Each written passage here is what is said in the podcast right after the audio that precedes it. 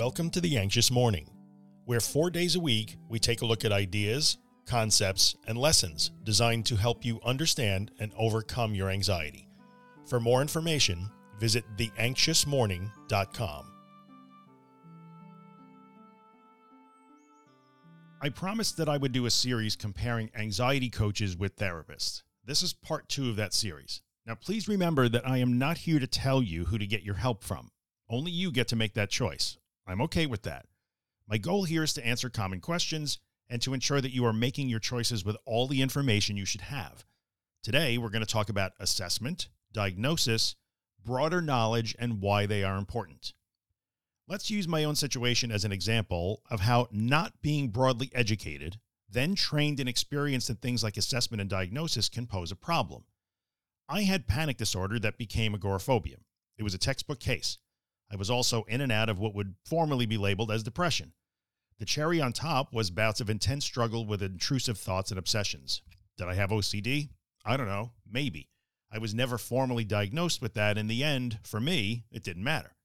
In my case, and in my lived experience, there was no trauma in my background, no abuse, no mistreatment, no past pain to resolve beyond what any human might encounter in a given life.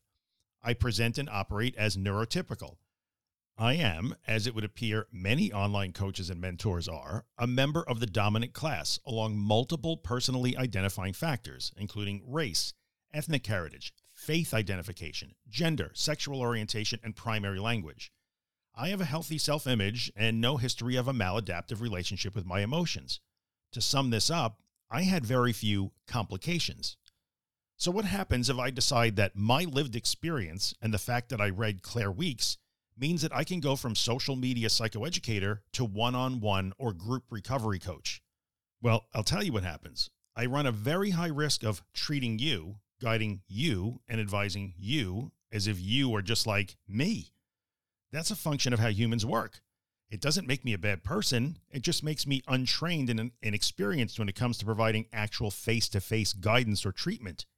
If I do not spend 10 plus years actually listening to the experiences of others and interacting with them, then spend another three plus years being formally trained and supervised by experienced clinicians, I run the risk of misapplying my experience, missing details that matter, ignoring complexity and nuance, and causing harm even when I have the best of intentions. This is where the difference between writing books and creating social media content and being a one on one helper shows itself. They are not the same thing. Why do you think I work so hard to set limits on what we can do in my Facebook group? And why I'm so adamant about the fact that my books and my Instagram account are not therapy? In this situation, the part that protects me and you against ineffectiveness at best and harm at worst is training, education, and experience. A therapist or counselor will be extensively trained in assessment, case conceptualization, and diagnostic methods.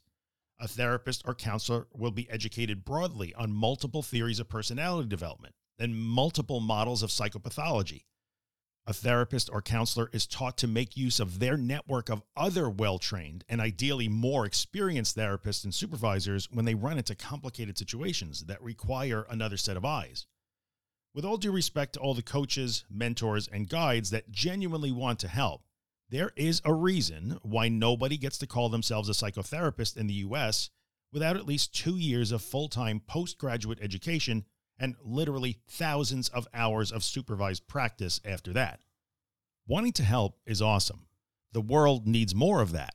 But wanting to help and being able to safely and effectively help are often not the same thing, regardless of lived experience or good intentions.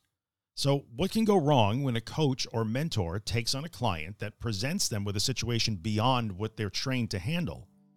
I don't want to turn this into a 2,000 word monster, so let's pick up in the next edition of The Anxious Morning where we'll finish this discussion.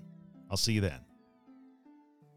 If you're enjoying the Anxious Morning podcast and would like to get a copy delivered every morning into your email inbox, visit theanxiousmorning.email and subscribe to the newsletter. If you're listening on Apple Podcasts or Spotify or some platform that lets you rate or review the podcast, leave a five star rating. Maybe write a quick review to let other people know that you love the podcast so they might find it too. It really helps me out. Thanks a bunch.